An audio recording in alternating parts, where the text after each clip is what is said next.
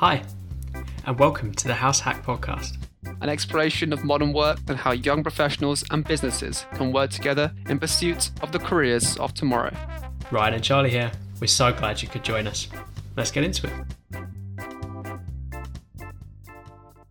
Okay, hey everyone, and welcome back to the House Hack Podcast. Super excited to have you joining us today. Our guest today is Lee Bovington. So Lee is the current EMEA Territory Loss Prevention Manager at Nike, where he focuses on minimizing losses and maximizing profits for the retail business across brick and mortar and e-commerce.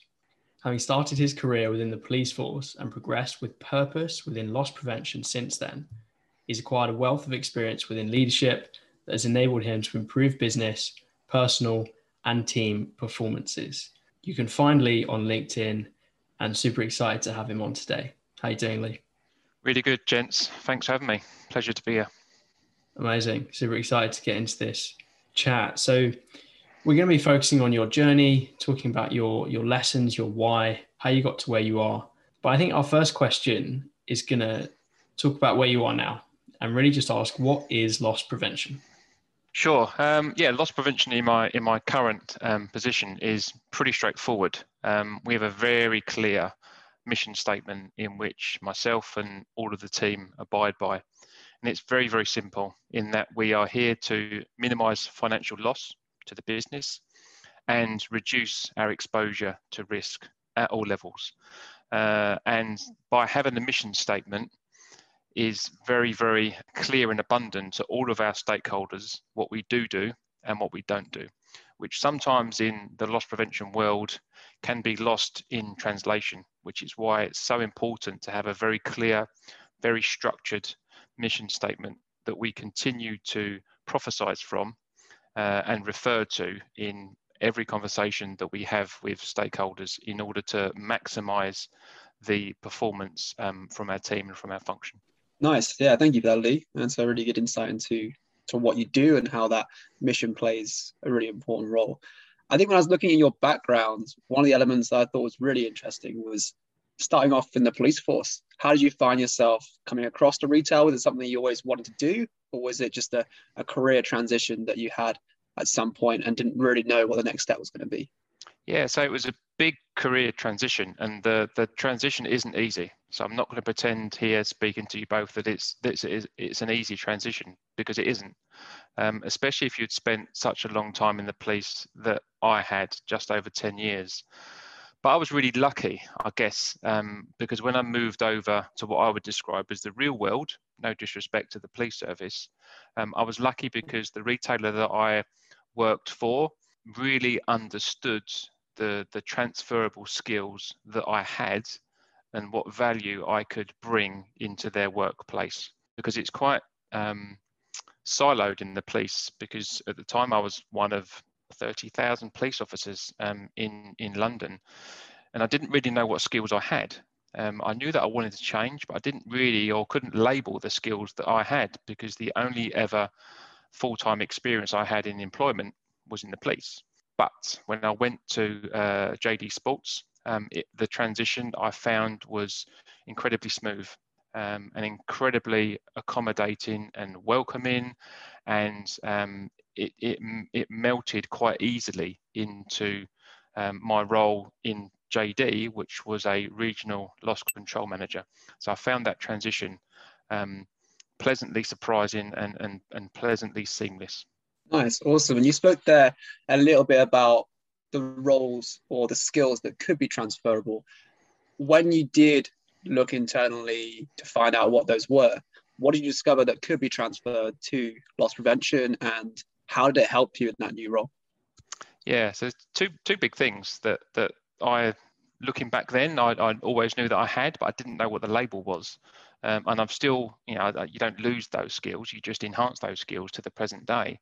Um, the first one I would say is communication is in every form, how to, how to communicate appropriately at all levels uh, in order to um, uh, achieve the right amount of impact. You know, it's about flexing that style.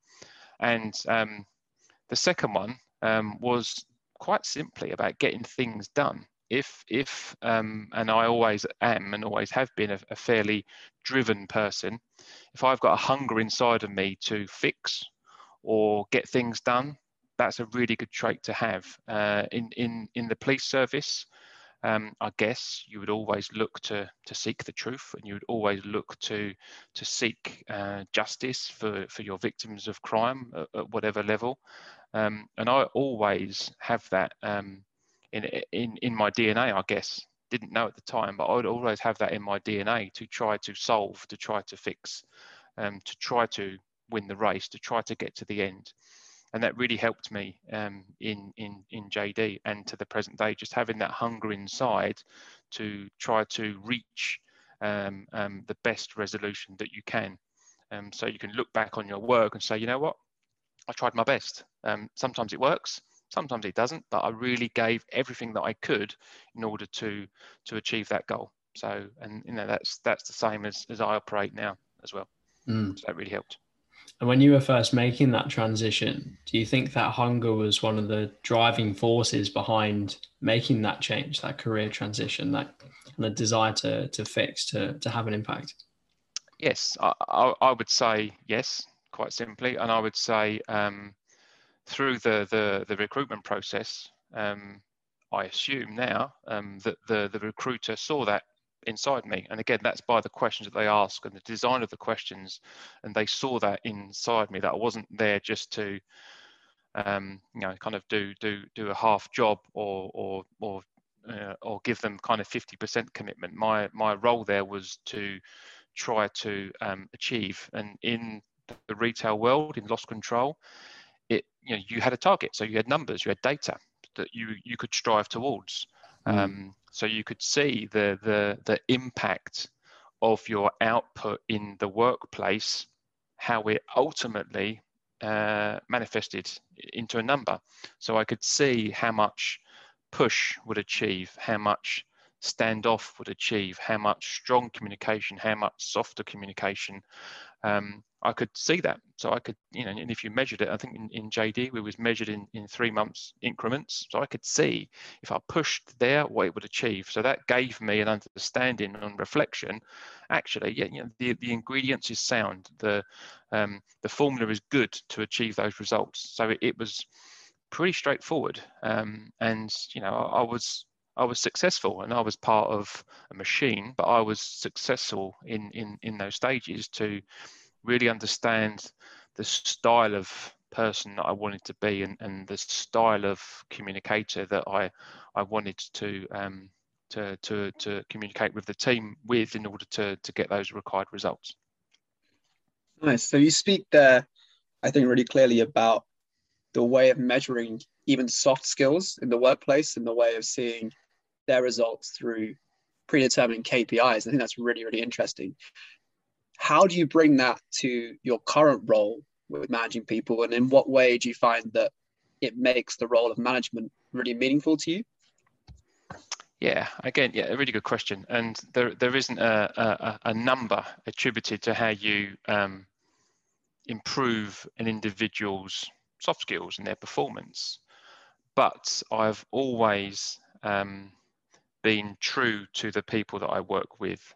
I would never describe that they work for me. I would describe it as a working with relationship because that's the kind of style that I lead. And my acid test of my own personal success as a as a leader of people is how they achieve their own professional and personal goals. Yes, it's about KPIs. Yes, it's about driving performance, which is the bread and butter of, of business, but I would always um, uh, um, see great achievement and, and accolade in them if they achieve, if they develop, if they move on, if they go to other departments, if they lead a team, if they can replace me as a leader as well. That's something that, you know, that's natural and nobody should shy away from that. In terms of the people that I recruit, as I've learned over the years, should be the person that replaces me geographically penned in, obviously, but that that person should be replacing me, and and I shouldn't be too proud to want that to happen because that means that they've developed and they've achieved, and and there is no boundaries or, or, or silos to the goals that they want to to to achieve. And you know, if they have dreams and ambitions, it's my job as a leader to light the way is to is to show them the light and that's a you know that's a phrase that we use in in some companies where i did show them that this isn't just about a one dimensional approach to business. If you've got ambition if you've got drive if you've got talent you can do whatever you want across any business. Um, and i've always always um, held um, strong to, to that belief. But coming from the police i didn't manage a team so i didn't see that skill inside me. Moving from from jd to other businesses that started to to resonate that started to open up. So that would that's that's that's a, that's a nice skill to have um, but it's also it's nice to see the team develop so one of my biggest accolades is seeing people move within business um, and it's and it's it's always um, a nice proud moment to see that to for me to accept that I was a part of that person's development and I was I was a part of that person um, achieving their goals and, and, and becoming more rounded in whatever they wanted to do. No, I can see that you've got a really personal approach to management and to bringing people along with you and kind of creating that journey. I wonder if there's any particular experiences across your career. You mentioned you started out at, at JD and now, of course, at, at Nike, but there are other moves in there as well. Are there any key experiences that have led to that being your personal style of, of leadership and of, of management, or is it just progress, you know, compound um, over time? I, I guess we, we, we learn by experience. And, and when I was in JD, I always wanted to progress and, and, and manage a group of people and then move into people management in, in, in TJX Europe, which is um, at the time was TK Maxx and HomeSense. That enabled me and gave me the opportunity to to manage people. And it was in at the deep end. And, and that's what i wanted. I wanted to literally be stood in front of a group of people and, and i was in charge not because of the power because that gave me but it gave me responsibility to be their developmental mentors and for me to be almost a, a, a dream enabler for these groups of people. Um, and and I, I learned that from from my own experiences from from my line from from my line managers that was always positive. Um, and I and I learned that but to be able to be um, in an environment where I was a leader and they looked to me for advice put me under a nice amount of pressure to be honest because that that that made me um, help them and develop them in their roles yeah that's a really really good point and I think that development of other people as a leader, not as a manager, is really, really interesting and looking forward to, to deep diving into that into a bit more detail in a few minutes. But quickly on the responsibility that you say that you really enjoyed and thrive within, I guess with taking on responsibility also has negative as well as positive outcomes. You have to bear both the good and the bad. Were there any mistakes you made on that journey, and how did you learn from it? Um, yeah, I'll, give some thought to mistakes, but I would say always um, it starts with trust. So I would always, um, and again, this is no just disrespect to anybody that's gone before me because everyone's on their own personal journeys, but there would always be an element of trust. So if I was to walk into literally a new room with a with a new team in front of me, there would always a little bit be a bit of um, apprehension from from the team, a little bit of is he does he really want to do these things or is he just saying it? Is he really invested in my development as a person, or is he just reading off a off a corporate script? And there'd always be those trust obstacles, always, and and there was always being um, a sense of undoing. Okay, so you know you've got that um, that knot that you just need to slowly and methodically undo and when that mm. person sees that you are true to your word um, and you are fair but you're firm at the same time and you do treat everybody um, in, in the same respectful manner and you are true to your word and you will invest in them as, as a person that breaks down um, a lot of barriers a lot of barriers um, and i would always um, I know it sounds an old cliche, but I would always treat people how I would expect to be treated myself. Um, and and you know we we learn from other people that we've worked for and, and worked with in order to um, uh, formulate your own personal style. So that's what's helped me um, in, in in those uh, particular scenarios. Cool. So now I think we're, we're kind of transitioning out of that story piece at, at, the, at the beginning into diving into the topic at the top that we mentioned is, is more about kind of coaching within the workplace and, and that specific management. We, we, we've touched on it already, but really to, to pick up on, on it straight away, what role does coaching play in building an effective team? And perhaps what does what does coaching mean in that kind of workplace context? Yeah it's everything. In, in simple terms it's everything. In in in take yourself outside of the, the business environment it's everything. Um, any anyone can point.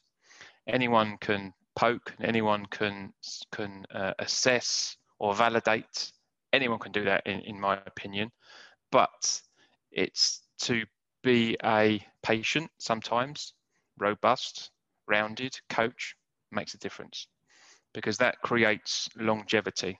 That's future proof if it's done in, in the most effective way that that person can do at the time. Because that then creates that team, because then you are literally transferring your thought process and your skills uh, and, and, and, and your awareness and your understanding, you're literally or physically rather, passing that baton to that individual so they understand. And there's some obvious cliches such as the why. You always have to explain the principle of what you're trying to deliver because otherwise it will never land. It, it will never sink. Um, I've made I've made those mistakes in the past and I learned from those mistakes where sometimes I, I haven't asked why yeah, I'll do it. That's fine. Yeah, I've got it. Lee's going to fix this. Don't worry, I'll be. It'll be done, etc. If I don't ask the why, it's almost a leap of faith as to whether I actually understand what the message is of me that that my line manager or someone else wants to be delivered. So very, very conscious of that fact. Um, and sometimes you, you have to you have to go slow to go fast. Sometimes you have to go backwards to go forwards. It's all those cliches because it's so important to make sure that when that person or persons leave your leave your presence, um, they completely understand. They've they've seen the picture. It's like the matrix has kind of worked itself out. They understand now what you're trying um, to ask them to achieve and why, because they can then describe it to another person, so it doesn't get lost in translation, so that it remains true all the way down through the process, and that's massively important. But yeah, coaching per se is is should should be a fairly straightforward skill. I'm I'm, I'm lucky enough um, to coach a football team, um, and it's, it's, pretty transferable skills, right? It, it is the same. You you tell, you show, you show again, and then they they they run off and execute literally, and then you can stop and coach and stop and coach at the same time. And when it comes to a match day, you're literally just encouraging from the sideline. There's, there shouldn't be any real instruction or, or positional changes or formations um, that you agree from the start. It should just that should just be the easy part. So in in business, it's my role to coach, to have the right environment, to show them physically. I'm, I'm very much a visual learner to show them visually what it actually looks like, to bring them on that brainstorming journey for everybody to be comfortable in asking questions. Because it's not just, you know, pointing finger manager led this is about leader led instructions and, and it's really important that people feel comfortable to be able to ask questions um, and to be able to be comfortable to challenge to say, you know what, Lee, I, you know, I think we should try and do something quite different because sometimes I'm not always right. Uh, sometimes I would do that on purpose to provoke the conversation, but sometimes I may have an idea that in reality, when we walk through the process, isn't actually going to work. So it's important for me to be um, cognizant of that and listen to the audience because they're the they're the people in in you know on the front line. They're the people that know exactly how it works. So it's important that they see me as that equal partner on that journey, and I just steer them to the conclusion or solution that we're trying to get towards. Nice. That was, I think, really good overview of coaching. And I think underlying the whole of that, your message there was explain the why and have them understand it and believe in it. My question in that area would be what if they don't believe in your why? And what if the person doesn't align with the organizational why? How would you coach or mentor them to that viewpoint, or would you try and translate the why into something completely different? Yeah, and there's many conversations I've had, and and let's say an example, it's in a in a meeting environment where that person disagrees, um, whether that just be a, um, a, militant disagree or they just don't understand. It's it's important that I explain in a different way, um, because there may be some cultural challenges, or there may be some language or translation challenges in that conversation, especially with a with a European role which I have at the moment. So it's important to recognise that, pause, take a breath, try to explain it in a, in a different way. Um, engage the other teammates in, in helping that in, individual understand. So it's not just me literally stood in front of an audience um, trying to trying to cascade. And then if that doesn't work, simple things, I would speak to them on a one-to-one basis and, and try to get them to understand it differently in, in the most simplistic way that I could. Reach out to other stakeholders to see if there's a if there was another way to to to to speed reach that person so that they could understand it um, from a different angle. And sometimes it comes if the, it depends on what the message is. If it's a strong um, business message, I just need to understand: is there something behind this? Is is there something deeper um, that's kind of niggling at them that that hmm. makes mm. them just not want to abide by any business instruction? Is there something historic? Do I need to unravel that? And that's something is you know almost counsel that. Do I need do I need to counsel that conversation to really understand the the core of what could be this? Because sometimes it isn't the topic. There was a historical core that happened a month ago, two years ago, three weeks ago, that that's made that individual possibly not want to follow the particular direction that they're that they're going on. Something that I think we're we're kind of coming to is is when you have that conflict, that disagreement, maybe there is a historical challenge or, or language barrier. There's lots of different contributions to some potential conflict. But where's the the line? And I guess it's personal style as well. But but where's the line between coaching on a level of, of understanding, bringing people with you, and perhaps being that more disciplined figure. Yeah, sure. And, and ultimately, you know, we need to face into that. We need to face into it where at some point um, you've exhausted all your options. So you have exhausted all of the tools that are available to you to try to um, ensure that that individual understands and or accepts the message. Mm and, and that's about hard conversations. And, it, and it's just about facing into those conversations. Because if you don't the most important thing to me is my team sees that i don't and that has a detrimental and negative effect. So they could see me as as as um, a little bit flaky not as strong as i should be. And and i would inwardly look at that as as well being you know being a being a reflector. So there comes to a point where you know it's just got to be done. And it's about having those, it's about being bold and having those conversations face to face, not over the phone, not in an email, because that's that's cheating in my opinion. You have those conversations face to face with someone because if it's important to have, it needs to be a personal conversation. Um, and just facing into it, having the conversations that this has to be done. This isn't up for debate. This isn't something that we can keep debating. This is a business instruction or, a, or an instruction from me, but it's also being sensitive to it as well. So it's not about um, hitting someone over the head to deliver the, the, the particular topic. It's about making sure that they understand that I am being fair, but also I'm being consistent. So I'm not treating them in any other different way as to which I would treat their colleagues, for example, if it was the same subject, because I would never, I, I, I never um, cease to acknowledge the fact that people talk to people, Te- teammates talk to teammates, and that's natural. I'd never try and stop that. So I would always ensure that I am firm and I'm I'm I would always be fair in the approach. So I give people as much opportunity as I can to see the light, fall in line. But if they if they don't, then I'm fair in this isn't up for debate. This just has to be delivered, and and I will be with you all the way. So I will still have you know a, a, an arm around their shoulder to help them deliver. And there will always be that time when that person rings you and they say, ah, I get it now. I understand it now.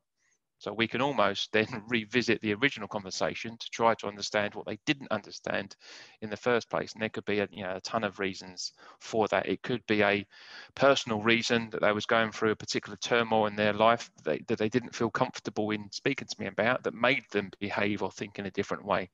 That's just life. Yeah, I think that would be my follow up on again the line between the coaching as the leader within the workplace that that conversation, but also on the personal side, particularly in a, in a world of remote work. You know, even there, just saying you'd have that conversation face to face. You can't have many conversations face to face at the moment, and that kind of coaching does that does that translate to to personal life as well? There's a kind of trend or theme, or certainly growing expectation of of employees of, of, of workers to bring their whole selves to work. Does that coaching apply to that? As well? Yeah, for sure. Yeah, and, and you make a really good point, and and it's about being sincere. In in my view, as a coach, it's about being plausible. It's about people believing in the style and, and trust. And I wrote trust down here on, on big letters on my pad. It's about people trusting that I'm here for them genuinely, not just because I work for X organization. Um, so there's more there's more of an emphasis on on being sincere.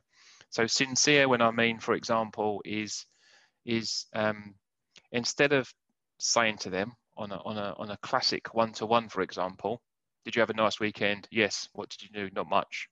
That kind of stuff. It's what, what resonates with me. This is what I learned from my leader. My leader, um, my current leader said to me on, on my, one of my first one-to-ones, Lee, how are you feeling?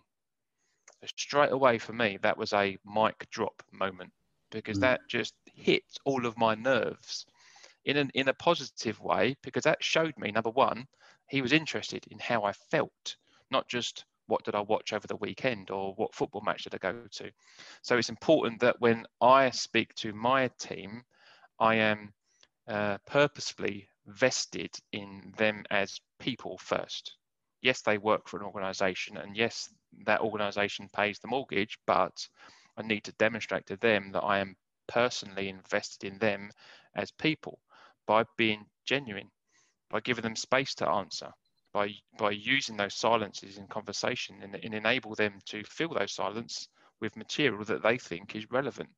And also being humble and sharing my own personal it's not about sharing your deepest darkest but it's also about sharing some experiences to show those individuals you know what there's there's some give and take here. There's a there's a crossover. This this this guy's all right. He's actually quite human. He's actually quite nice. He's there for me. And it's when they get that trust that makes a ton of difference. Mm. i think that's really really important. I think from what you're saying i'm hearing that the emotions the feeling the person really behind the role is equally as important as the mm-hmm. role, the outcome, the doing itself. So feelings also plays a part in doing. In your experience, or more broadly, what have you seen, or how has this translated into other managers that you've worked alongside or for? Do you feel that they have been leaders themselves that care about the feelings of others as well as what they do? Or have they led more with the results based approach? And if they haven't been that way inclined, how can they become more feeling orientated and more caring and developing that key word trust with their employees. Yeah, it's a good point. I've, I've seen both. Um, I'm lucky enough to have, have worked in various different organisations, including the police service. So I've, I've seen a lot. Um, I've seen kind of the hard-nosed approach, you know, the old-fashioned, you know, bang on the table. You will do what I said. Why is that? Because I'm the boss. I've seen that, I've, and I've felt that. Mm. Um, and and I, I know what it feels like. So I've I've seen I've seen that approach, but I've also seen amazing leaders, like incredible kind of jaw-dropping leaders that explain the vision so articulately it's painful in the way that they explain the vision it's excellent. So you can literally view the roadmap from their eyes and it exude, you know exudes out of their eyes. That's that's powerful to see. And that's a real skill. And that then enables the team to just yeah get it. Let's come along on that journey because it makes sense. We really get it. Um, but like i say i've i've seen leaders that don't do that. And yes that may achieve a result. Yes that may achieve a number. But guess what? You look at the attrition of that team it may also impact the attrition of that team. And um, when that person comes home from work and they, you know, how's your how's your day, and you speak to your partners and stuff, I would like that. I would like that conversation to be positive somewhat, not just oh, you know, just he made me do this other thing, and he was really heavy on me, and he didn't really explain. He just told me to do all that kind of stuff because that's not a nice feeling. I've been there, and I've, you know, it's not my tale of woe, but I've learned from those experiences because I know how belittling sometimes that makes you feel. And it may achieve the result in the moment, but guess what? People then leave. Um, and there's that phrase that's out there is people leave because of bosses. How true that is, and you know, it's not my position to say, but people may leave just because of bosses, not because of pay or compensation or the company car or the business that they work for. It's because they the, the way that person made them feel. If that person makes them feel um, uh, belittled or degraded or, or not important or um, um, restricted in their development, that's not a nice feeling to have. Um, and and I, and I guess it depends on the cultures and values of particular businesses. Most businesses have cultures and values, comma, are they accurate? Are they real? Do we all lead by example? And and I'm I'm lucky to work for a for a business like Nike where they are true, um, they are powerful. People do, on the whole, lead by example, and that that resonates with me and it ticks all of my boxes because that then helps me to become that natural leader with my team and um, ultimately my goal is to build a team of leaders so when they if they want to maybe not everyone wants to that's absolutely fine if they have ambition and they are talented in in a certain field then they can you know ride off into the sunset and, and go on to their to their next step be it with the organization ideally sometimes people go outside of the organization to come back in, which is equally okay. Yeah, I think that final point there on it's almost building someone's career rather than their journey with the organization itself. But how does that play into the business need to retain people and the demand to have people there in the long term? If they're going to invest so much time, say, into this coaching, into the learning and development, into everything that the employees had out of them, how would they see the ROI of that if they're then going to move on to a new role and then maybe come back that they can't really guarantee on the financial forecast?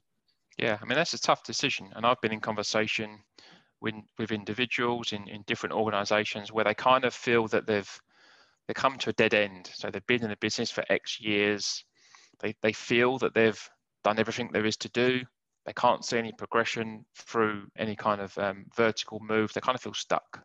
Um, and every day is Groundhog Day. And you know, my advice to those individuals is try to stick at it. Okay, so business business changes in waves. So the direction of business, um, the organisational structure tends to change in waves, um, and you kind of get to feel this wave progression in certain businesses. Sometimes it's every three years, sometimes every five years, approximately. And my advice would always be stick with it, but let's see what else we can do with you within the business itself. So it may not always be, let's just look at solely loss prevention. It may well be that they move into a store operations role. It may well be that they move into more of a, a, an e-com analytical role. Whatever kind of serves their purpose and and ticks the box of that particular um, development area, it's important to keep exploring that, but also to seek counsel with other parts of the organization to explain to them, you know, I've got a really talented person in the business. They're kind of a little bit dismayed. There's nothing for us at the moment. Can they develop into your function? Can they have a six month assignment into your function or a nine month assignment into your function? How can we re energize them? Sometimes that's difficult. Um, but again, in, in, my, in my current organization, that should be relatively straightforward because Nike is a business um, that's unsiloed. So you can see the landscape completely across the business. Um, so this isn't about um, LP and LP forever. This is about, look, you are in the business, you're a key part of that organization and that machine. You can move into anything else that you want. The world is literally your oyster, literally in every sense. So it's about me understanding that business, not being too proud to want to rate to, to retain that skill in my business and allowing that individual to move across different parts of the, of, of the business. And that's that born, I would say, um, wholly out of my understanding of how that business machine works and my network of people that I partner with and being very honest about that. So yeah. So the follow up would be, you know, do you think that that overarching perspective that you have across the business of not wanting to retain that talent because you can see the different aspects of the business. And LP is not unique in that way, but it has a lot of visibility across such a big organization in, in that way. And perhaps that's something that not other departments have. And so, would you say that that perspective of allowing talent to go across to have those secondments to take those different roles up in the organization is that because of the visibility you have or is that something that's instilled as part of the culture at nike um, i think it's a bit of both to be honest not to not to sit on the fence but i think it's generally a, a, a bit of both uh, if, mm. if i've got a if i've got access to and a broad knowledge of of how the business works um, you know a, a palatable kind of level then it, it would naturally naturally work. Um, I think one of the one of the analogies is, you know, if, if I've got um, a goal scorer in my team of a football team, and, and the goal scorer is normally scores 30 goals a season, but for whatever reason he's kind of lost his mojo and he's he's only scoring 10 a season.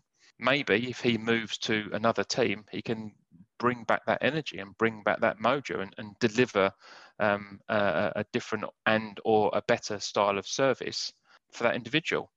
Here's another football analogy um, where teams put players out on loan. Why do they do that? To get them to get them experience, to make them fitter, to make them more agile, to to harden them up a little bit. Why not use that analogy in business and move people across different functions for a variety of different skills to then, if if and when they then come back to you, they've got much more experience. Um, they've been coached in a different way. They've got much better skills, or they've got new skills, or they've um, lost some bad habits and, and they've honed in on their developmental areas. So that's that's powerful to do that. Yeah, definitely. I think that's a really interesting point more broadly about nurturing your best talent and seeing the way that it'll come back to you in the long term. I've got a quick thought though for you on the kind of progression of the rising stars, the best talent that's coming through the organization. What if, or if they can at all, can they ask too soon? Can they demand too much of you too early and ask for promotions across the organization before they're ready, before you think they can take that leap? And when that comes up in conversation, do you back them or do you back yourself? Even when you know they're good, but maybe they're not quite good enough yet yeah, um, I would always look at talent in in in the business in in the most sincere ways, and that isn't always around actual days and hours and months and years and weeks in in their current role. It's have they got the hunger? Do they want to develop? Tick, yes. Okay, so what skills hmm. have they got, and how can they demonstrate to me that if that if they were to go to the next level, then they would make that jump in a, in a seamless way. So it's my role to um, expose them to that world as much as I can. Doesn't matter whether they're you know six months in the role, a year in the role, two years in the role. If I see that hunger and I see that that that, that they can achieve, and they've dipped their toe in the water, and it and it is a success, and they have learned from it, and they ask and they are asking me a ton of questions what, how, why, where, when, etc. That's that's good. That's a good place to be. And I and I want that. I want someone to knock on my door and say, I'm ready. I'm ready to play now. Put me in the first team. I'm ready now. And okay, so let's let's let's look how you've trained. Let's look how you performed. Let's look how your fitness is. Let's look at look how your agility is. Let's look how your position in the team. Tick, tick, tick, tick. Great.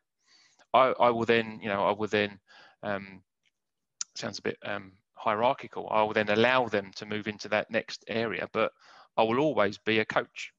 So I will always be um, in contact with them to see how they are, to see how they're feeling, to see how they're developing, to share my experiences. So they would never be there um, on their own in that world.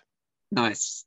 That part of seeing or being with them beyond how they move into the next role and almost looking back on the evidence to back up their claim. So when they come and knock on the door and say, "Hey, look, I'm ready," it's sitting down, drawing out the reports, looking at how they performed in the last season, how many goals they scored, how many tackles they made, and seeing, okay, great. you you've proven it. You haven't just Mm. said it. You've also done it. And I think that's a really really interesting part. And it probably also leads quite nicely into my next question on the wider role of, of coaching and how it can can be developed. So with coaching in the workplace, what does the future of it look like to you? Um, more coaches, more more sincere, genuine coaches of people, less managers. Um, and I would describe myself as more of a leader and a coach than a manager. Like I said previously, anyone can manage, anyone can point, anyone can can send a pointy email. It may fix that issue in the time, but to to, to coach is is is a is a nice skill to have, which is obviously an understatement. But yeah, I would say the future are are more coaches, um, more cross-functional um, movements, so that people can see that wow, that person was in that role. I thought they was always loss prevention, and then they've come into my department and they've set the world on fire. It's that that's the important part. So, and it's it's a it's a continual um, erosion, I think, in a positive way of the business mentality to encourage leaders, to encourage coaching, to encourage development, to not want to keep all of your toys to yourself um, just because it's making you look amazing as a, as a leader and your numbers are incredible. Sometimes your your numbers may not be incredible because you are on that journey of coaching with your team, but you know that if you, well, I, I know personally that if I concentrate on the team, if I get into the detail of the tactics and have those conversations, good, bad, and indifferent, the numbers will just take care of themselves.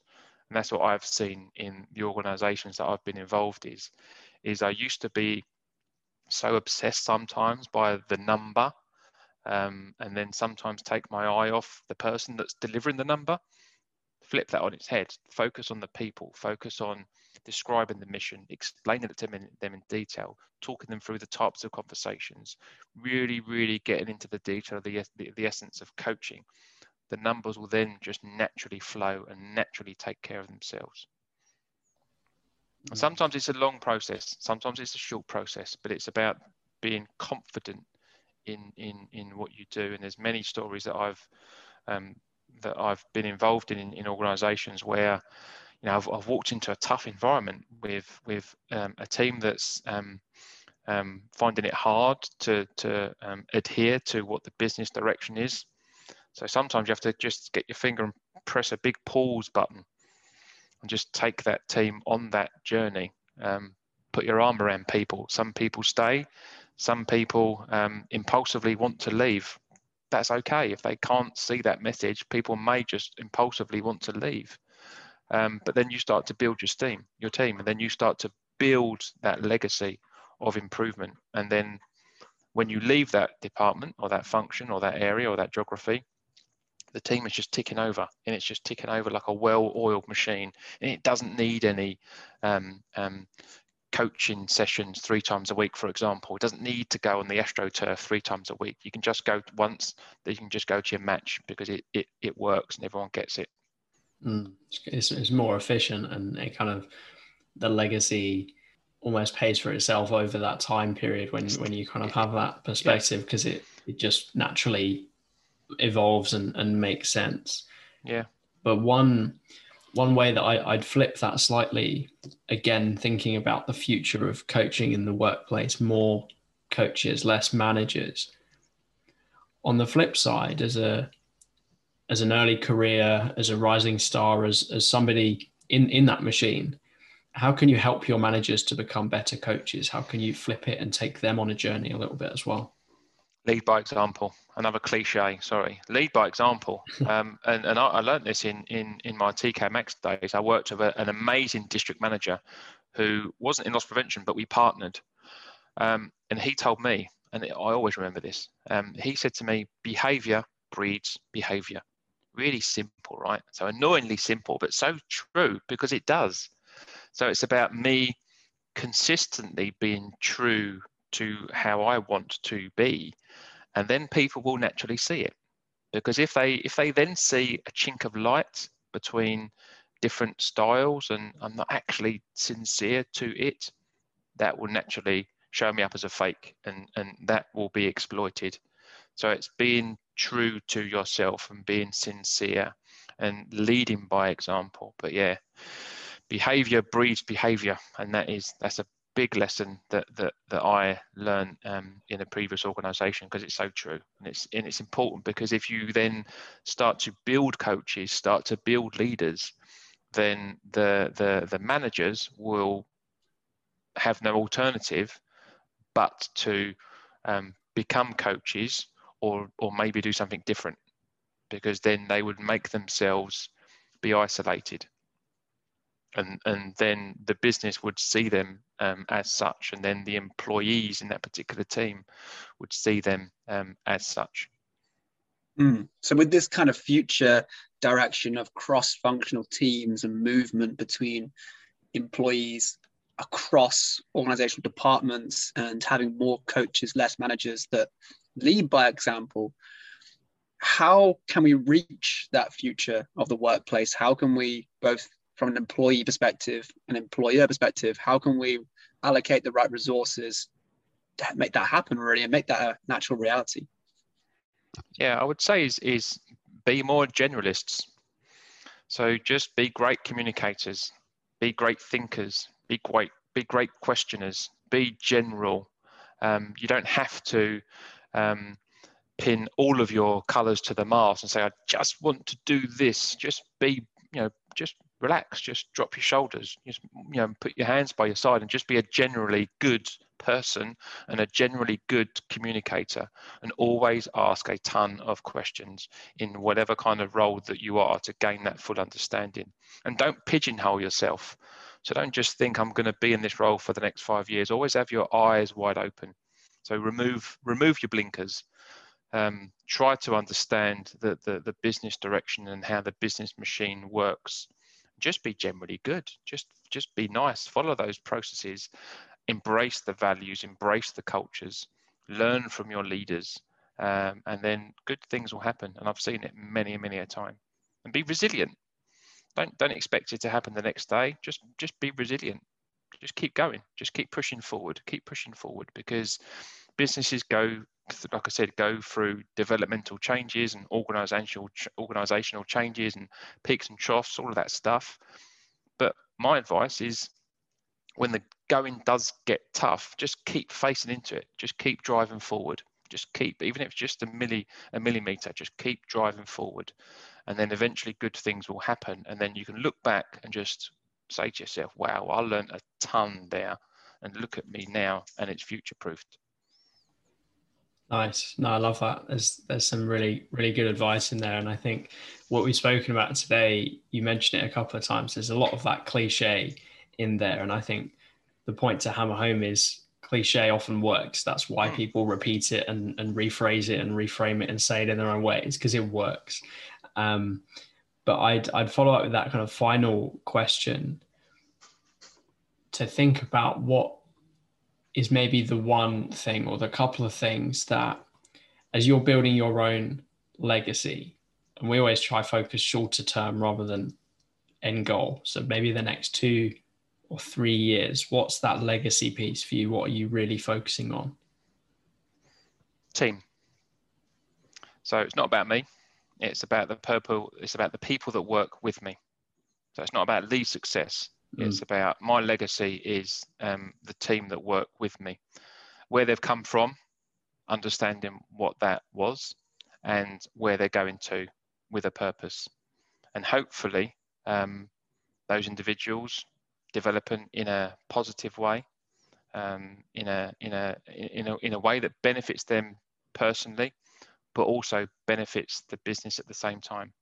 So for me, it's just team, pure and simple. Team, yeah, I love that. Really, really good way to wrap up the episode today. I think we've we've spoken a lot about leadership, coaching, management, finding your own style, a lot of different things, the importance of communication towards the end there as well.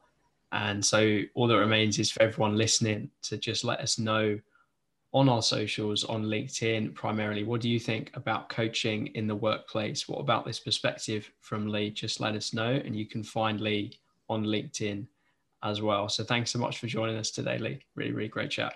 Loved it. Thanks for your time. That's it for today from the House Hack podcast. The best place to find us is LinkedIn at House Hack Events, the company page, and personally on LinkedIn at Ryan McGee and Real Charlie Rogers. We really appreciate your listening support. Leave us a review if you enjoyed our episode, and we'll see you the next one.